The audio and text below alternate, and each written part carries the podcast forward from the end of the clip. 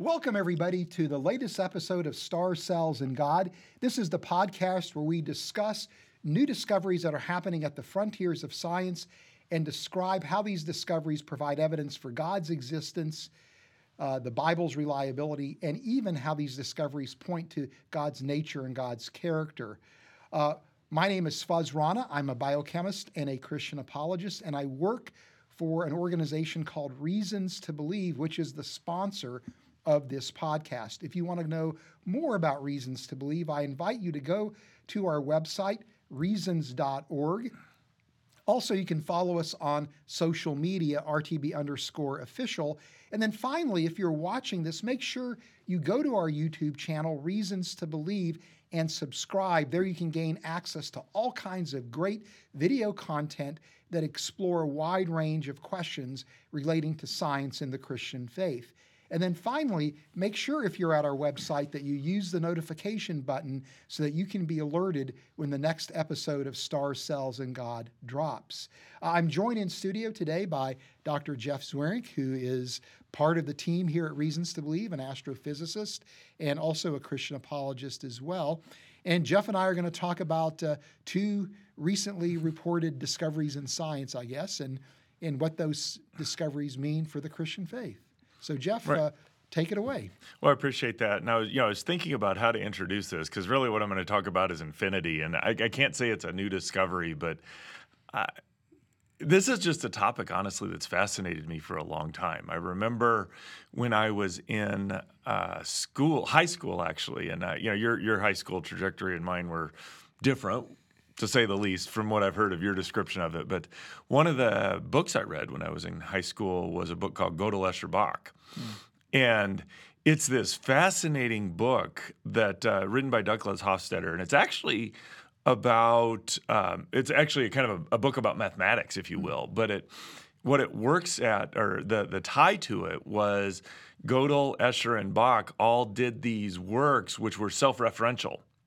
And so with Escher, if you remember his paintings, you know, right. they have one arm that's painting, another arm that's painting. And so it's, right. or these staircases where you're always going up, but never, you know, you're always making these loops. So these self referential systems. And what I'd never, I, I didn't, I, I, could see the artistic part of that. What I didn't ever get with uh, Bach, but what it, what they were describing in there is Bach had that same capacity to do with music. It's like, mm. I forget exactly what was going on, but it's kind of always where the the tempo or the the the the, the tone was always going up, but you'd find yourself back at the same place, and it was just this never-ending cycle. And so that kind of introduced this idea of infinity which is what Go- or Gödel was uh, came into that because he had these self-referential statements become very problematic when you're trying to figure out the completeness of mm-hmm. mathematical systems, if you will. But all that to say is you got this discussion of infinity in there. And uh, you know, it comes up in Zeno's paradox of you know, you know, can you ever move anywhere? Well, you know, before you can move there, you got to move halfway, and you got to move half of that and half of that. And so these infinities show up. And I've always just been fascinated by this. In fact, when I was a, a, senior in high school, I took a, a math analysis class. And so I had to do a research project. And my research project was on infinities, and they just behave bizarrely. So, fast forward now 25, 30 years from there, as I'm interacting with various things, you know, I run into particularly philosophic, uh, philosophers where I, think I first noticed it primarily when you talk about uh, inflation and the idea behind one of the ideas behind inflation is that our universe is infinite. And whether it's spatially infinite or temporal infinite and, and every time i would bring that up i would invariably get somebody goes well it's just a potential infinity not an actual infinity right and so you know i would think about that and it's like okay you know given this yeah that's probably true because there's this idea that actual infinites cannot exist and I've always wondered about that statement, mm-hmm. and I've chafed at it a little bit, if I'm honest, because um, ask the question, why not? And so, what I wanted to do today was just talk about one of the objections why people say, oh, actual infinites cannot exist. And the reason being, or the, the, the logic being, that when you deal with infinites, you it leads to absurdities, and absurdities are philosoph- You know, when you get absurdities, that's saying, okay, philosophically, that's one way of showing, okay, this right. is not a good idea. Right. And so uh, the the context for these discussions usually play out in terms of Hilbert's Hotel. So if you uh, bring up the slide there. And so this is uh, to set the background for it. You've got Hilbert's Hotel. This is an infinite hotel, so it has no bound in terms of its numbers. Uh, room number one up to you know un- unbounded, and it's all the rooms are filled. And so you've got a group of people come in, say a group of five people come in, and they say, "Hey, we'd each like a room. Can we do that?" And the question is, can you do that? And it turns out the answer is yes, because all you have to do is you say, "All right," you tell everybody, move to the room five larger than where you are. So one moves to six, two moves to seven. Everybody has a room to move to. Everybody that's in one room has only one room they get mapped to. And now you have five open rooms. And so you can take infinite, add five to it, and you do fine. And you can even do more, more fancy things of this. Say, rather than just have a group of five, that's kind of trivial to deal with. What if you have an infinite group of people show up? Can you deal with it? And you think, well, no, that can't be because you're already full, you know, as full as it hmm. can be. Well, it turns out you just say, all right, instead of having everybody move five rooms up, say, move to the room twice as large as yours. So one goes to two, two goes to four, three goes to six. Everybody has a room they can move to. Everybody only has one room. You know, it's it's it's a one to one mapping. And at the end of that, you now have all the odd numbers, odd numbered rooms available. There's an infinite number of odd rooms, odd numbered rooms, so you can accommodate mm-hmm. an infinite number of guests. And it turns out you can continue this process of infinite bus loads, uh, or you know, infinite trams of infinite buses. And it turns out there's a straightforward way of mathematically mapping and saying, here, everybody does this and there's always room to accommodate that. And so this is you can see the strange nature of infinity that shows up or right. that, that shows up. But what's often argued is you know you say, okay, flip that around. You say, all right, you've got an infinite number. If I take away five, I end up with infinite. Okay, fine and dandy there. But if I take away an infinite number, I can take away an infinite number so that infinity minus infinity is five or I can take away an infinite number so that infinite minus infinity is an infinite number. Right. Which leads to an absurdity or a contradiction, if you will. And so, if you go to the next slide, you know, so if you start doing arithmetic with this, addition's pretty straightforward. You know, we talked about that. You know, you can take if A and B and C are all uh, finite numbers, A plus B equals C, no problem. If you got infinite numbers, you take an infinite number, you add a finite to it, it's still infinite. If you take an infinite, you add an infinite to it, it's still infinite. Mm-hmm. So everything's well behaved. Right. But now you start talking about subtraction and you know, A, A minus B equals C, fine, you're dealing with finites. You got uh, infinite minus a finite, that's still infinite. We're fine so far. But now you've got this scenario where infinite minus infinite is it five? Is it infinite? You know, it's it's absurd. You just you just can't do these things. Yeah. And so the solution is you just say, all right, subtraction is not well defined for infinite. So we don't you can't do subtraction with infinites. And I'm curious, now, how well, do you respond to that? Well, that's interesting because not that I'm, you know, a mathematical expert, but I always understood that addition and subtraction are in a sense the same operation. Mm-hmm. So with the subtraction, what you're really doing is you're adding a negative number mm-hmm. to a, a, positive number, let's say, and mm-hmm. that in effect is subtraction. Or multiplication and division are in effect the same operations. Right. Right. And so I would argue that if you're able to handle infinites through addition, you're just adding a negative number mm-hmm. to that, and, and that shouldn't create absurdities. But it does. Right. So, so uh, no, I, I, I, your your description mirrors my understanding of mathematics, and that's part of the the thing here. It's like okay, addition seems to be fine, but the moment you start talking about subtraction, you get these absurdities. And so that's one of the reasons, not the only reason, but one of the reasons say, okay, actual infinites cannot exist. Mm. As far as mathematicians, they come along and they say, okay, subtraction with infinites is just not a legitimate operation. It's not a well defined operation. You don't get to do that. So the absurdities go away because we say it's not a well defined operation. Does that trouble you? Yeah, it seems arbitrary. Seems arbitrary. I agree with you. So let me let me I'm going to shift gears a little bit here. Go on to the next slide. I'm going to do this. Something that was shown to me a long time ago, and I've always found fascinating. So we're going to take A and B, and Right. you, know, you could put it in more precise mathematical terms. That for every A that is not equal to zero, you can find a B which is not equal to zero, such that A equals B. Fine and dandy, nothing going on there. You can multiply as long as you do it to one side of the equation, you can do it to the other. So multiply both sides by B, you get A squared, or sorry, man, I did that wrong.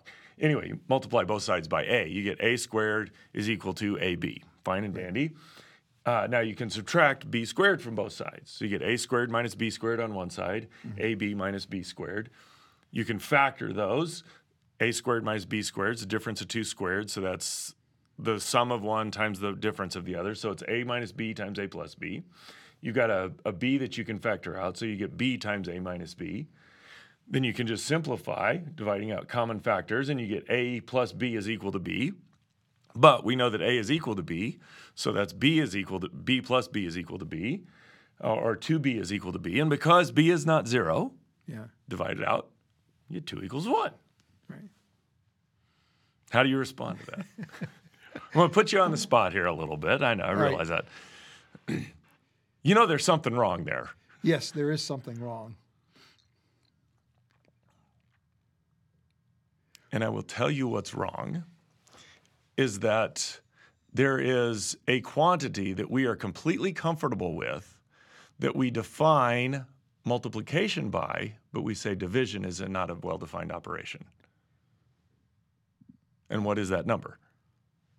Infinity. No, zero. Oh, zero. Right. You can multiply anything by zero, that's fine, but when you divide by zero, you get Right. undefined stuff. Right. So, and I will tell you that reduce equation to simplest form, you're dividing by what? Zero. No, look well, look up there. You're dividing by a minus b, right? Yes. Yes. Okay. What's a minus b? zero? Because a and b are a is equal to b. Right. My point in bringing this up is that we don't go along. You know, there's this reciprocal relationship between multiplication and division, Right. just like between addition and subtraction.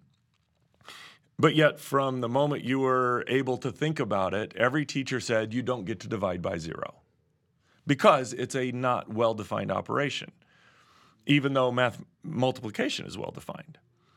Do you see the parallel here with what I'm talking about with infinity? So they go Yeah. along and they say, okay, mm-hmm. addition is a well defined operation among infinites, but subtraction is not. Yes. And we do the same thing with zero. We say multiplication is a well defined operation Right. and subtraction isn't, or sorry, and division isn't. And so we don't say that there's a potential zero. There is an actual zero. Yeah, we don't say, well, we're, we're not going to deal with actual zeros. We say, okay, the mathematics says this is the way they behave and this is what's a defined and not defined operation. And as a result, we're and we're perfectly comfortable with actual zeros existing. Yeah.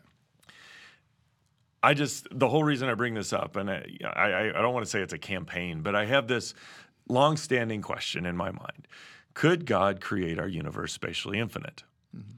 If actual infinities cannot exist, that it's logically incoherent, then the answer is no. But yet, I see a lot of things about what God does. You know that the our time, you know, the eternal state is eternal. It's it has no end but yet God is fully aware of everything in there. So there's it seems like there's some aspect to where there's actual infinite actual infinite actual infinites exist somewhere in there. And at least it's not incoherent for God. Mm-hmm. And so this to me, you know, as I was talking with Ken, he goes, Well, you get these absurdities or these contradictions because when you subtract infinite from infinite, sometimes you get five, sometimes you get, or you get finite, sometimes you get infinite. You get these contradictions. This to me removes the contradictions. Right.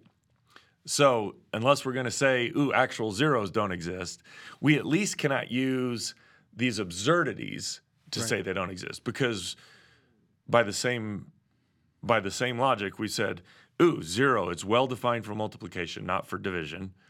Infinites, well defined for addition, not for subtraction. So if you're getting your absurdities or contradictions through subtraction, it's because you're doing something that's not well defined. And and just to tighten the parallel with this, it's not that one equals two when you divide by zero. It's that when you divide by zero, you can get anything. Because I could rework these equations so that one equals two, one equals three, one equals four, one equals five, one equals six. It's the inherent process of dividing by zero that leads to the undefined nature. Yeah. Same thing with subtraction. Inherently, subtracting infinity, it's it's undefined. You just can't do it. You can get anything out of it. So the fact that you can get anything says the operation is invalid, not that actual infinities don't exist. Uh, right. Yeah. I would. I, I buy that argument. Okay. Yeah. And well, but you know, as a scientist, I think I'm maybe sympathetic to the idea of, of infinities. Right. Yeah, and, and I don't want to overstate this because uh, you know there's lots of things where typically when you're doing physical theories and, and infinities pop up, it generally means you've done something wrong or or you know it, it, it's not like it's like okay we just infinities everywhere this is great. I still think you know we're finite beings and so we're going to experience things in finite. The the the ch- the place where I take issue with the idea of actual infinites not exist is I think we may be making a statement where we say because of it behaves weirdly or we don't entirely understand it or whatever, we're making a claim of God can't do this. If we say God cannot create something that is spatially infinite, if that's legitimately logically impossible, fine. If it's something that's just weird, we need to be careful of that. And so that, that's kind of my interest in in talking about this. And uh, you know, I mean, bringing it up intentionally to poke at people because I want to kind of have a more robust debate about this. Because I found I found this out not too long ago. This actually, the idea of actual infinities not existing dates back to Aristotle. So this isn't a new thing. It's been around a long time. I just had somebody make a fairly coherent argument that infinities existing are kind of crucial to our mathematics working the way we want. And so I just want to be careful about saying, oh, they can't exist just because they're odd, unusual, or difficult to understand. So Yeah. I don't know. I don't. I'm not, I'm not ready to claim this has great apologetic value to it, but it's certainly a very fascinating discussion for me. And so I want to stoke the fire a little bit and get the discussion going. Yeah. Well, but you know, th- this I- concept that that you know, if God is independent of the universe that we live in, and you know, the the universe is spatially and temporally infinite, mm-hmm. I don't see that that's necessarily contradictory or outside of what I would understand about God's nature and God's character. Right? Mm-hmm. God sh- surely outside the universe could create something that is that is infinite, and His eternal nature, in a sense, makes Him infinite in a way. Right? Yeah, and and yeah, you know, you got to be. I, I've found that that's a place where we, the terms need to be carefully defined there because I know. I mean, I've listened to Bill Craig, and he has a way of explaining that or articulating that where those aren't infinites, and I'm, I'm more sympathetic to that they're actual infinites there, and so I'm Right. fine with that. And I just think it's a it's an interesting discussion because it really does weigh into who God is, mm-hmm. and you know, in, in no place in here there are things, even though there are oddities, it's like with infinites, you can never make something infinite by adding more things to it. You know, so there's there's things we know about infinites and finites that we can deal with. I'm not I'm not negating any of that. I'm just making the claim that you can't say, "Ooh, infinities lead to absurdities, therefore they can't be actual." Yeah. That was the specific thing I'm working at here cuz and and and it really does relate to what is it what is it what can we know about God and are we limiting what we might know about God by making statements like that Yeah. So Fun stuff. I hope so hopefully there will be some comments generated because that'll help me know where to go and what to talk about And- and, and that's a good point. And you could, because people are welcome to to put comments Yeah. in, in underneath the, the video and engage the topic. So right And I'm sure there's people out there that are mathematically savvy that Yeah. would like to weigh in. well and it may take eternity to actually work through all this and get it sorted out Yeah. Yeah. Well, and speaking of eternity, the next discovery I want to talk about, it's going to take a while to get through. No. All right. So all done, Jeff? yes please Yeah, yeah. Okay, well, uh, let me go ahead and kind of segue into what I want to talk about by bringing up the, the whole idea of innovation, right? Um, you know, uh, there's very good correlations between a capacity for an economy to promote innovation and economic growth, right? And in, Okay. in, in advance of that particular, you know, society, that particular economic system. And so there's a lot of economists that are very interested in what creates an environment in an economy that promotes innovation. Hmm. How can we formulate you know, economic policies, regulatory policies that stoke the, fan, fa- the, the flames of, of innovation. And I can tell you this too that that organizationally, people are also very interested in mm-hmm. how do mm-hmm. we create an organization that, uh, again, is innovative. That's something I'm interested in. You know, overseeing reasons to believe. So our leadership team does have discussions about what can we do to uh, promote an innovative environment because that leads to growth in, in, in, not only in size of the organization but impact of the organization. So innovation is you know at everybody's on everybody's mind one way, shape, or form or other, and it's also on on the mind of biologists uh, because they're very interested in in in, evolu- in innovation as well. Mm-hmm. And so most biologists hold to an ev- evolutionary view of life, and one of the central questions in biology today is how do we account for biological innovation throughout life's history on Earth? Mm-hmm. And clearly, you know, innovation has happened because when we look at the history of life on Earth, it begins with simple single-celled organisms that are prokaryotic, and then at two million year or sorry, two billion years after life appears on Earth, there's a, an innovation that takes place where uh, complex cells or eukaryotic cells appear, and these cells pave the way for multicellular life forms. Um, and, and these life forms, um, you know, are represented by today fungi and, and plants mm-hmm. and, and, animals.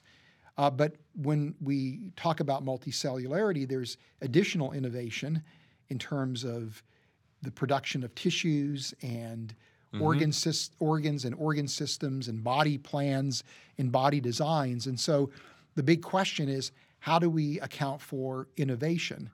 And so when, when biologists think about organisms or about organisms, they think about organisms in this way that's shown in this slide, where at the far right hand side we have what are called phenotypes, mm-hmm. which is a technical term that just simply means the biological traits and the behavioral traits that a, an organism displays. Okay. And that's the, the, the, the, the focus of, what, of innovation right?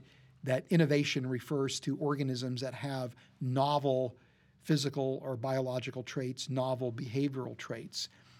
Now, we also know that the information to build phenotypes is found in the genome. Mm-hmm. And so there's a, a big question in biology how does the genotype of an organism relate to its phenotype? What is that relationship? And we know that uh, the information in a, the genome of an organism, which is its totality of, of genetic information, uh, codes for the production of proteins. Mm-hmm. And, and proteins are workhorse molecules in the cell. They carry out all kinds of operations, form different structures in the cell. And so the greater the proteome, the greater the the collection of proteins that the organism produces, the greater capacity for innovation, right? And so the more protein, different types of proteins you have, the more biological function that you have. And so the, the process of cells undergoing differentiation is connected to how the, the different proteins are produced, what proteins are produced, the, the quantities, the levels, and, and mm. their biological capacities. So we understand before you go on, it, it, there's this seems kind of strange language to me, and uh, you know, okay, so you know, you talk about innovation, and I see, all right, yeah, there's a utility in innovation. In fact, there's a value in innovation, uh, specifically that it's tied to economic development, which generally leads to well-being of people, if you will. Right. So you can see the value there. That in an evolutionary scenario where things are undirected, contingent, just kind of right. almost following the laws of physics, if you will. That doesn't innovation doesn't seem to have a a role there, a place there. It seems it seems like a, a concept that's out of place. Uh, no, it would be very similar to um, innovation enhancing an organization's capacity or leading to economic growth because innovation creates opportunities to take advantage of new environments. Yes, but in the, in every the, every other situation you're talking about, innovation is somebody doing something new. Right. It's an intentional act. Right. Almost always. Um, But the contingent nature of the evolutionary process makes innovation a strange term. That was that was my Oh. I, I see where you're going with that. Yeah, I see where you're going with that. Well, you know, and this is part of really the the Darwinian revolution, Mm-hmm. which is that the design we see in biology isn't the work of a mind, but it's the work of a, a blind watchmaker. Okay. Where where the evolutionary process and the mechanisms of evolution supplant the mind of a creator. And so just as a as human minds can innovate, the mechanisms of evolution can can innovate, right? So it's part of the the Darwinian revolution. Yeah. you're- If I could, that, that sounds a lot like creation. So yeah, yeah. um, well, we'll come back to that theme here in a minute. But so the but the big point of the of the slide here is that we don't really know how the the genome relates to phenotype. We don't know how the proteome really truly relates to phenotype. These are outstanding questions, but we do know that if you expand the information content in a genome, that's going to lead to a greater collection of proteins, Right, okay. which provides the framework for innovation. So the whole thrust of how do you account for innovation has to do with how do you change genetic material. Mm-hmm. And we, we understand a number of mechanisms that can drive change in genetic material. Well, you know, for example, it, you know, uh, changes in gene regulation. And gene regulation refers to what proteins are produced and how much of a protein is produced. And by manipulating the the current proteome, you can actually create, you know, biological variability. So if you're regulating the genome in different ways, that can create innovation. So so the the the coding section of the DNA, like the three to five percent that everybody talks about about being coding, or I may be wrong on the number there. Tho- that's what determines the protein structure, you know, through Yes. the amino acids. Yep, You know, the yep. lo- more complicated than that. So the regulatory part, that would presumably be off in the non-coding part. Is Yes. what what the argument is. Okay. Yep, yep. And and then a, another mechanism would be gene duplication. So if you can, there are mechanisms by which, for example, during DNA replication, where regions of the genome can just be duplicated. Um, it's kind of an accident, but then if you have multiple copies of a protein, that's going to impact the, the structure of the proteome Right. Okay. and that could lead to innovation or lo- gene loss as well. Mm-hmm. Uh, now, there's also mechanisms for creating new genes altogether, right? Mutations of a of a of an existing gene Mm-hmm. will alter its protein structure, and that could lead to, again, uh, proteins with new capacities that could drive innovation. You could have gene duplication coupled by diversification, where one of the copies of the gene are able to undergo mutational change. And then finally, this is what we're going to focus on today is the formation of composite genes, right? Where you can take genes or portions of genes and combine them together in new ways through and there's a number of mechanisms that will do this that now create novel uh, genes. And so the paper I want to talk about is uh, published as a preprint right now by a team from the University of Nottingham in the UK. Uh, and they're looking at uh, the, the, the level or the number of composite genes that are found in animal genomes and really their, their history. What is the mode and the tempo for their formation?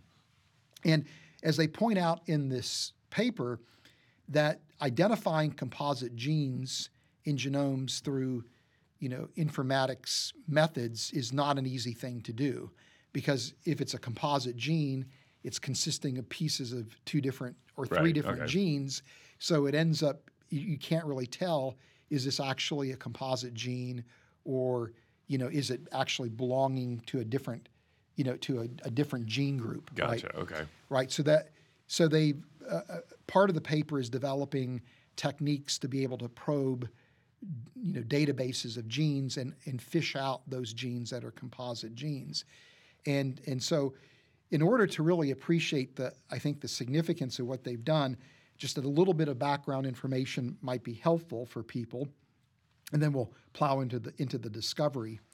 Uh, uh, this is um, uh, showing a, a, a, struc- a, cartoon of protein structure, because ultimately composite mm-hmm. genes are producing proteins.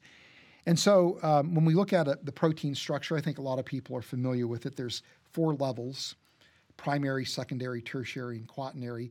Primary is just simply the sequence of amino acids. And the, there are what are called 20 canonical amino acids. These are uh, specified in the genetic code, and they have different chemical and physical properties. And so you, you can have a near infinite number of sequence combinations. Mm-hmm. And presumably, the sequence of amino acids impacts the structure and the function of the protein. Mm-hmm. So that's the first level. The second level is called secondary structure, where the, the backbone of the protein can adopt different conformations, and those lead to localized folding patterns that are, are regular that have a regularity to them. And the, and the two most prominent would be alpha helices and beta pleated or yeah beta pleated sheets. Then tertiary structure refers to really the three dimensional arrangement of atoms in the protein, but that's achieved by these local areas that have folded, then interacting with each other through space to mm-hmm. create the three dimensional structure. And then that folded protein can interact with other folded proteins to produce complexes that are called the quaternary structure. Okay. But between the secondary structure and the tertiary structure, there's other levels, hierarchical levels of structure hmm. that have been identified. We have what are called supersecondary structures. These are, again, localized regions of the, the chain where once the, a secondary structure forms, it can interact with adjacent secondary structures. And there's only specific ways that these interactions can take mm-hmm. place. So we have a collection of what are called super secondary structures. These are three examples that are regularly occurring. And then those super secondary structures can interact to form what are called motifs, right? And, and so it, then it's the collection of motifs that interact in space that produce the three dimensional structure. So there's this hierarchical level of right. folding that, that where there are characteristic folds and, and motifs. Now, this is showing the three dimensional structure of a protein. And what's interesting is that there are these domains that are shown uh, in, uh, in this diagram. And these refer to independent regions of the three dimensional structure that fold independently and actually have discrete biological functions. And so, okay, so, so, so, so just to so you got the string of amino acids that assume these kind of either helical coils or sheets, you know, right. for, for simplicity purposes.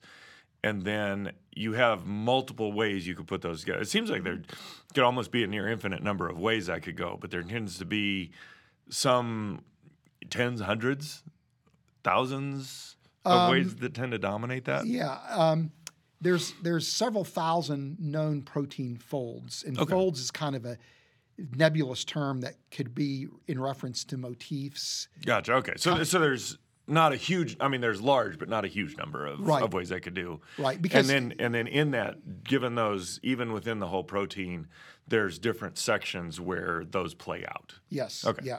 So the yeah. So these are discrete domains. And so this is showing the relationship between motifs and domains, where domains are combinations of motifs, and then those domains are literally physically connected to one another to form larger gotcha. a larger protein right? So there there we go. That's a, a review okay. of, of, protein structure. Now this next slide shows a, a diagram illustrating gene structure. And, this is a simple this is a, a simplified description of it. But what we need to take away from this diagram is that there's two regions there's basically there are regulatory regions mm-hmm. that exist upstream and downstream of the coding regions.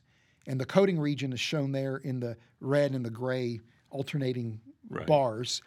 And the red refers to regions of the coding region that specify amino acid sequences. The gray area are called introns. These are non-coding. Okay. Uh, or they don't code for pro- amino acids. And so what happens is when that region of the of the genome is read by the cell's machinery, a copy of the coding region is produced, uh, and then that undergoes a splicing operation where the introns are removed and the exons are joined together. Hmm. That's called a mature RNA that then can be read at the ribosome to produce proteins. But the point is, is that you've got these discrete units in genes that are called exons that again code for pro- for amino acid sequences. Okay. And it turns out there's a very close correlation between exons and domains.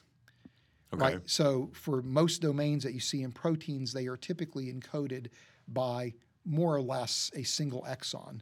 Mm-hmm. Some instances you might have multiple exons, but more or less it's a pretty close correlation. And it turns out that there, through mechanisms like recombination, you can now have what's called exon shuffling, where the exons in, in a gene can be separated and then recombined with exons from another gene. So exons are a substantial portion of the gene or a smaller portion? Pretty substantial. Pretty substantial. Okay. Yep, yep. So this is showing uh, two genes, gene one and gene two, that undergo recombination and exon shuffling to create these new genes that are going to code for novel proteins. Uh, and so these would be considered composite genes and would be producing composite proteins. You could So, also so, so is the idea there? So you've got this gene and you've got these different domains. This is a sort of thing where it's taking one domain out of one and effectively putting in another, something like that. Yeah, Okay. right, right. Okay. And, and then when you look at proteins that have discrete domains, again, there are these collection of domains that are found, and usually you'll see combinations of domains Okay. that define an individual protein. Right. Okay. Right. So, so anyway, so this is what these researchers are interested in: is what is the the the number of composite genes in a genome, and then how do how do these how do they form in terms mm-hmm. of the mode and tempo? And what they did is they looked at 63 uh, animal genomes that would be animals that would represent the evolutionary tree of life. This work is all done from an evolutionary context. They identified about uh, uh, 1.2, approximately 1.2 million genes that were discrete genes in that set. Uh, then they surveyed it for composite genes, and they just they just well they d- surveyed it for what they called homologous groups. These would be essentially families of genes that would have similar sequence elements in them. Identified about 300,000 composite, or sorry, uh, homologous groups. Okay. And of those homologous groups, they identified about 13,000 um, composite families. That's about half of it then. No, uh, uh, you said 30,000 to 30. Oh, no, you said 300,000 to 300,000. 30,000. So, it's about 5%. About 5%. Okay. Ru- roughly 5%. And, and then of that, there's about 40,000 composite genes. Okay. So, you know, um, roughly, you know, somewhere in the, the 5 to 10% of a, Right. an organism's genome consists of composite genes. Okay. And and they did some fun things like they they showed that, for example, the composite genes typically are longer than the component genes or non-composite genes, which makes sense. Uh, they sh- showed that certain uh, genes are much more amenable to to functioning as components for composite genes, so it's not uh, uniformly Interesting. Yeah. but it's there's certain a certain subset. Uh, they they discovered that about 80% of the component genes disappear from the genomes once they function as composite genes, which makes oh, sense interesting. Okay. right? So that make, that kind of makes sense. And then they discovered something very interesting that when they looked at the distribution of these composite genes on an evolutionary tree, they discovered that about 38% are monophyletic. And what that means is that they have a single origin, and mm-hmm. then once they originate, all the organisms that are that are in that group on the tree of life would have that composite gene Okay. but about 41% are polyphyletic, which means they have independent origins in different locations on those trees. Mm-hmm. So it, there's a, a repeatability to the formation of composite genes, which is actually remarkable when you think about the mechanisms for composite gene formation, which Mm. is just a you know recombination events where there's an element of randomness to this. Right. Okay. So the fact that you're seeing in multiple independent origins for 41% of the composite genes is pretty remarkable. So, so seeing the 40ish percent where there's the mono, where it just happens once and everything downstream, that's what you would expect in an evolutionary You would scenario. expe- you would oh, that makes perfect sense in Yeah. this. The idea that you get this composite gene here and the same composite gene somewhere else in an organism that don't seem to be related, Yeah. that's what's weird or, yeah, or that- unusual. That's what's that's what's remarkable. Okay. Which is, and, and then we'll we'll talk about something else that's remarkable as well. Then about twenty percent they couldn't figure out what what their evolutionary origin would would have been. Now, then the next thing they did is they took a subset of eleven thousand of these genes. And they said, okay, let's look at the mode and tempo for their formation. We would expect that they would gradually accumulate in genomes. But instead of what, what they saw was that there were bursts of co- hmm. composite gene formation, and they always seem to correlate with nodes on evolutionary trees. And nodes would represent places where there's biological innovation that's hmm. happening. So, for example, here's a, a, a very um, here's an evolutionary tree for animals, and this is showing very broad groups. Okay, and so they noted that one place where they saw a burst of composite gene formation is at the node that corresponds to the origin of bilateria. So bilaterians are organisms that have uh, what's called bilateral symmetry in the embryo. So if you take a, an imaginary plane and cut the organism in half, you could do it in such a way that you generate two, so, two halves of the organism that are mirror images Right. of each other. Most life forms are bilaterians, but this is considered to be, again, a, a major innovation. Then the next place they saw it would have been uh, at, uh, let's go to this slide, at a place called um, the origin of the euteleostomes. Th- th- this is a group of, of organisms that refer to vertebrates that have a, a bony skeleton. So this would include bony fish, amphibians, reptiles, birds, and mammals. And then they saw another burst at the origin of eutheria, which is the placental mammals. okay. So these are just three examples of where they're seeing this, these, these bursts of composite genes. And um, so it's So, interesting. so the expectation was you would you just see this kind of periodically happen and be flowing along in there. What they're finding is it all tends to be concentrated around major innovations. I- guess it's not clear to me why would you expect that to just be randomly accumulating. It seems to me that given that that's a source of innovation, you would expect that to happen around.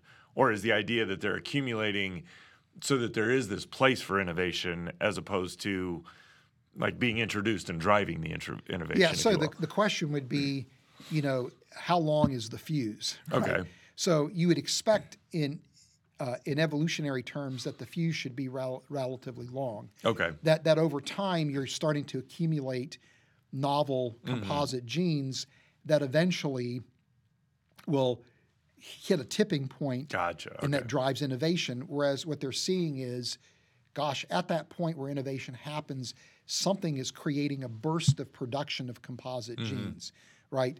And so, even though they're looking at this from an evolutionary perspective, th- the the features that they're describing look a lot like creation. They do, You- yeah. You, gave a talk at, at our Christmas social. It's beginning to look a lot like creation or something like Yeah. that. Is that the title? Right, where you're pointing out that even when we are looking at, you know, different aspects of the creation, uh, even in this case from an evolutionary perspective, there seem to be these signals or these Mm-hmm. signatures that f- fit much more comfortably in a creation model framework. So, Yeah. so the idea that you're seeing the, these bursts of appearance of composite genes that correlate with innovation, to me, is what I would expect to s- if there was a creator Yeah. that was orchestrating the history of life. That that creator is intervening in some way to bring about this rapid appearance of new types of proteins that would support biological innovation. Mm-hmm. And then the fact that you're seeing, again, such a high level of independent multiple origins of composite genes Yeah. is again a signature for creation because the way most people understand evolution is that it's unguided, undirected, and that it's historically contingent, meaning that it's built on a sequence of chance events, mm-hmm. and that according to Gould, if you alter one of those events ever so slightly, you're going to end up driving evolution down a, a, a very different pathway. And so his metaphor was that if you could somehow rewind the tape of life and let evolution proceed again, the outcome is going to be different because of the historically contingent nature of the evolutionary process. Well, the, the prediction that flows out of that is you wouldn't expect uh, multiple independent origin events Yeah. to occur, or if they did occur, it would be a, a rarity, not you know a, a significant description of the origin of composite genes. Uh, and so this again looks Yeah. like creation. It The- does, yeah. reu- reutilizing the same designs over and over again, if they are good designs, is something you would expect an intelligent agent to do. Mm-hmm. So, I mean, the features that you see here uh, look a lot like look a lot like creation. Yeah, that, that's that's just fascinating. I mean, even if you just say, okay, we're going to take an entirely mechanistic scenario of looking at this, um, you know, you've got whatever this mechanism is that produce the or you know that that produce the. I'm drawing a blank on the name. You know, the, the multi-gene, Composite the, genes. the composite gene phenomena over here. You got the same sort of composite gene shows up over here. It's almost like something about the like there's something external driving the environment to produce it rather than it being related to the organisms itself. Right. Right. Um, because you get the same thing here and here. And the fact that it's all pushed up right when the innovation happens, it does look a lot like there's something driving the process rather than right. it's just meandering along and seeing what can be there. Yes, exactly. So, you know, so to me, we could stop right here and say, look, this looks like creation, and and that if you were looking at the origin of, in the history of life in evolution, or sorry, in from a creation model perspective, these are the kinds of features that we would expect to see.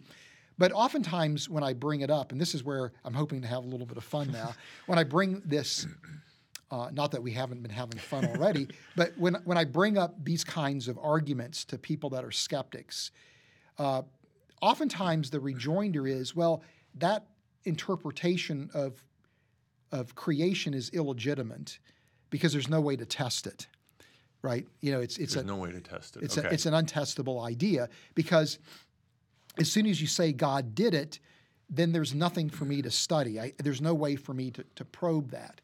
Now, I think there's ways to respond to that objection, but one of the projects I've been working on, uh, and I bring up these ideas in a, in a book chapter I wrote for a book that was published in South Africa, is well, let's just respond to that objection at face value and, and say, okay, fair enough. Then let's we'll play the game by by your rules. We'll uh, we'll respect the framework of methodological naturalism that you need a mechanism to study, and can we come up with modes of divine action that would be compatible with God intervening, but yet at, in a, in a way that we could study scientifically. yeah. And uh, depending on how much time we have, we'll, can, we can talk about both of them, but I'll at least talk about one of them uh, that I suggested. And this is drawing from the work of Hugh Henry and Dan Dyke. Uh, they're part of our scholar community. Uh, Hugh Henry's a physicist, Dan Dyke's an Old Testament scholar, and they wrote a series of articles for us on our website that they compiled together into a book that's available on a- Amazon, by the way, called Hypernaturalism. And um, they introduced this concept of hypernaturalism, and their, their argument goes something like this, and I'm not going to do it full justice, but they argued look, God would probably intervene in you know the universe's history and life's history very rarely in supernatural ways Okay. right? That because why in, in, a- because their argument is like, look, if God is going to create a universe with particular laws of nature, mm-hmm.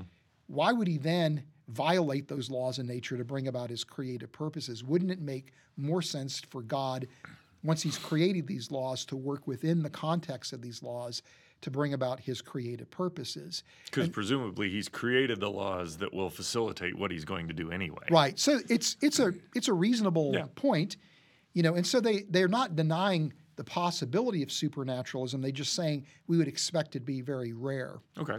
And um, and so they argue it doesn't mean that that God is that these events of creation are less miraculous because the just right thing is happening at the just right time with the just right magnitude, and that what's what is what constitutes a miracle. And then they go through Scripture and they point out a number of instances where there are clearly divine miracles, but they're happening within the confines of the laws of nature, that they are really mm-hmm. hypernatural in Yeah. nature. And now, when you think about it, when we as human beings go into a chemistry lab or a physics lab, or we go into a biology lab and we do, you know, experiments in genetic engineering, or we run chemical reactions to produce chemical compounds, or we, you know, use the laws of physics to, to mm-hmm. manipulate matter and energy, we are functioning hypernaturally. We're mm-hmm. working within the laws of nature, but we are affecting outcomes that wouldn't naturally take place. Mm-hmm. And in the process, we're generating novelty of sorts, right? Yeah, they're, they're naturally explained, but not naturally driven, Yes, if you will. Exactly, which mm-hmm. is, you know, your earlier point. And so, if we think about things hypernaturally, now let's look at the, this study that we just talked about. We've identified mechanisms, uh, you know, mm-hmm. for how genomes can change, mm-hmm. including the formation of composite genes. So, the formation of composite genes isn't violating the laws of nature; it's explained through through the laws of nature. But as a as genetic engineers, molecular biologists, genetic engineers, we can actually orchestrate the formation of composite genes in the lab. Mm-hmm. That's not something that's beyond our capability. And we're creating novel genes, mm-hmm. and as through that, the result of that, novel organisms that are don't exist mm-hmm. currently, Right. hypernaturally, Yeah. right? Uh, so could it be that God is functioning hypernaturally? That here are the, the me- means by which a genome can be modified, and that God is intending on innovation. And so at the point where that innovation happens, he's intervening to create all this mm-hmm. protein novelty that's going to support biological novelty. Mm-hmm. You know, and that's where the bursts of, of y- creativity are seen, or the, the burst of the appearance of mm-hmm. composite genes are seen, and that this creator is going to reutilize the same designs over and over again. So, this is a way we could conceive of um, God intervening in, in a creation model framework that doesn't really violate the, Yeah. the, the framework of methodological naturalism. It gives us something that we can study. Where methodological naturalism is violated is that we open up the possibility that there is a mind behind it all, right? That there's a, but, but th- in other words, we would be forced to think of the history of life on Earth in teleological terms, that there's Yeah. design, that there's purpose, which is contrary to how many biologists think about Yeah. life's history. Well, and it, it does just strike me in there. I mean, you, you were talking about, uh, you know, okay, this is where the creator intervenes to introduce uh, new information. I forget uh, how you said it, but it, it could entirely be that there are mechanisms that produce that too. It, it seems like that's more a mindset about how do we go look for stuff or what questions we ask rather than can we investigate it. Right. I mean, I could very easily just say, well, God introduced a miracle there, and then I could quit looking at it. Or I could say, okay, yeah, I see God working here.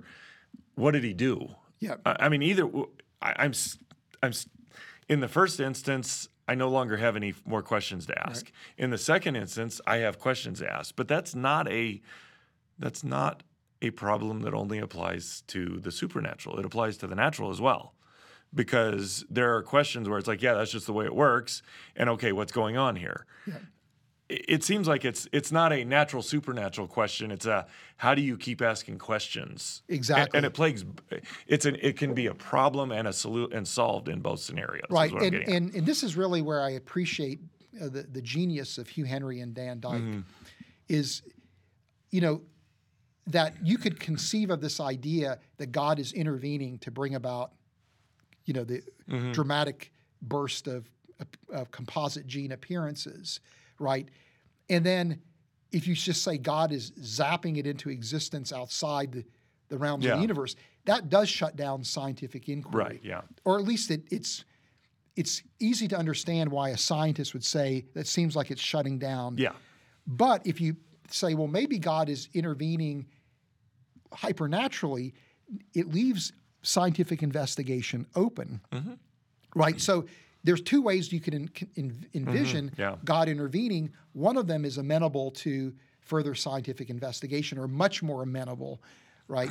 Now, Mm-hmm. there's a Well, and, and, quite honestly, I think the default approach would be assume it's the one that's amenable to a pr- uh, investigation. And the worst that's going to happen is you're going to throw some money at it for a while. And what's like either, wow, that's intractable. We don't have the tools. Let's put that aside and come back later, which we do in science all the time anyway. So, right. uh, you know, it, regardless of which it is, if you just kind of say, hey, we're going to look at it, Yeah. you're going to you're going to make interesting progress one way or the other. So, All right, now here's a third way, and- Okay. and, I'll try to do this quickly. Uh, but it, it also is interesting that when you think about the idea that there is 41% of the composite genes are, are have multiple independent origins, it almost as if there is something from the outside that is dictating the types of composite genes that can form right. right? That there's some kind of constraints. And it's interesting because a few years ago, there was a paper published in PNAS where they are they, they were looking at protein domains, and they uh, noticed that you know of all the possible combinations of domains that could exist, there's only about five percent that we actually see in nature. Interesting. And so they argued there must be a set of rules or some kind of constraints, physical chemical constraints, that limit the way domains can interact with Okay. each other to form three dimensional protein structures. And so they actually developed what they called a protein grammar, where they mm. treated each domain like a word and and then you know the the the three-dimensional structure of the protein with multiple domains as a like a sentence and using kind of the rules of grammar developed a protein grammar that would predict the types of domains that could combine and um, would also identify the types of domains that couldn't combine just like the rules of grammar allow certain word combinations and make other word Right, yeah. combinations you know impossible. But what they dis- they discovered was essentially physical chemical constraints that dictate domain combinations in proteins which now provides explanation for why you're seeing this multiple independent mm-hmm. origin of, of, of composite genes where again the exons are correlating roughly speaking to protein domains Right. so, in other words, there seems to be some kind of law like behavior that's dictating evolutionary outcome. So, in other words, evolution isn't historically contingent mm-hmm. with the origin of composite genes, but may be deterministic, Right. where the laws of nature. And, and this leads us to another mode of divine action where we would see God intervening at the very beginnings of the universe, where he puts in place mm-hmm. laws of nature that only allow certain outcomes to take place in the history of life, mm-hmm. where all other outcomes are, are, are not possible. So, in other words, a little more front loading. I mean, you Right. could have it where it's like God's just, and and this is loose terminology because I think no matter what happening, what what's going on, God's involved. Whether it's laws of physics, that's still Right. God's activity. But do you have it's like it kind of starts and God's doing everything along the way Right. supernaturally, or does He do it occasionally? Kind of the mid-course corrections, or is he front loading everything? Right. Okay. And, and so that so it's kind of a front loading where the, you know the the evolutionary outcomes have been predetermined mm-hmm. and they're pre-sculpted by the constraints of the laws of nature. And this is an idea. It's not a mainstream idea in terms of evolution, but it's referred to as structuralism or process structuralism. But two expressions of these ideas are found in these two books uh, by George McGhee and Simon Conway Morris. And this is how Simon Conway Morris describes it, where he says, It's now widely thought that the history of life is a little more than a contingent muddle punctuated by disastrous mass extinctions that in spelling doom for one group so open the doors of accidents of history. So this is again how most people see evolutionary processes. Contingent random process. Occasionally things get wiped Right. out and new stuff just happens Right. because. And so, but then he argues, but yet what we know of evolution suggests the exact reverse.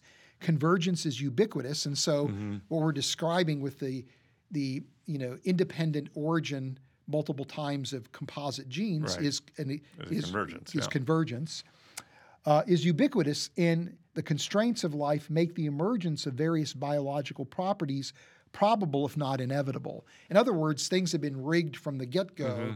to, to only have certain outcomes, and that now gives at the process a design and purpose, which suggests there's a mind behind it. So this is not um, your grandfather's theistic evolution, mm-hmm. right, where God is just working through the evolutionary process. Yes, there are they are describing God working through the an mm-hmm. evolutionary process, but he's he's rigged it in such a way that it, it, it very clearly is going towards desired outcomes. And this is not something that's mysterious to us, where God is working at the level of quantum indeterminacy in a way that Yeah. we can't dis, mm-hmm. you know, conceive it. But rather, God is working in a way that's very apparent Right, to yeah. all of us, right? Well, that, that sounds akin to, you know, I look at, at our universe, and if you're going to have life, you got to have something like carbon, you got to have something like water. You look at the periodic table, and carbon and water are not the two things that stand out to you, but it seems like the universe is rigged to produce carbon and oxygen and hydrogen. And it's producing it through a, a type of stellar evolution, right? Yeah, a- a somewhat random process, if you will. I mean, you know, it, it's it's. I mean, you can make an argument the universe is rigged to produce what life requires. It, but yet it's still very understandable at the same time. Yes. Yeah. Yeah. So that's essentially what Simon Conway Morris Mm-hmm. is arguing is a type of biological anthropic principle Right. where it's kind of rigged from the get go, Gotcha. right, to, to certain outcomes. And so, you know, he basically is saying that what guides evolution is essentially physical forces, Mm-hmm. not natural selection. So natural selection Ah. becomes a minor player in this. It's the laws of physics that are dictating evolutionary outcomes. Interesting. So yeah. this is really a, a radical idea, where again they talk about this idea of forms. You know that there's these biological forms that are predetermined at the very get-go, and we could extend that to protein forms or to um, you know to composite genes, that type of thing, uh, and that again it's essentially things that have been predetermined and pre-sculpted. Have you ever you ever played the the you know the game? I think it's called Plinko. It's like you basically flip a ball up and it rattles down through a whole bunch of pins, Right. and it ends up in one of the slots down at the bottom. Yeah. It kind of remind your your Yes. description reminds me of this. It's like you can spend all your time studying the pins, but ultimately it's gravity and who set up the pin, who set up the buckets at the end that's going to drive. Yes. If you really want to understand what's going on, understand gravity and the buckets at the bottom. Yeah, that's that's a really good analogy, Jeff, because the way I describe the three options that are on the table is let's say we're out of in a valley and there, there's a hole that we've dug that perfectly fits a red ball. Mm-hmm. And so we put one model is God doing it supernaturally. We put the ball there. Mm-hmm. It's where we want it. The other one would be uh, hypernaturalism, where you, you're dropping the ball at the top of the mm-hmm. of the hill and you're letting it roll down, but occasionally you kind of dig a divot here or dig a divot there to kind of direct the movement of the ball Right.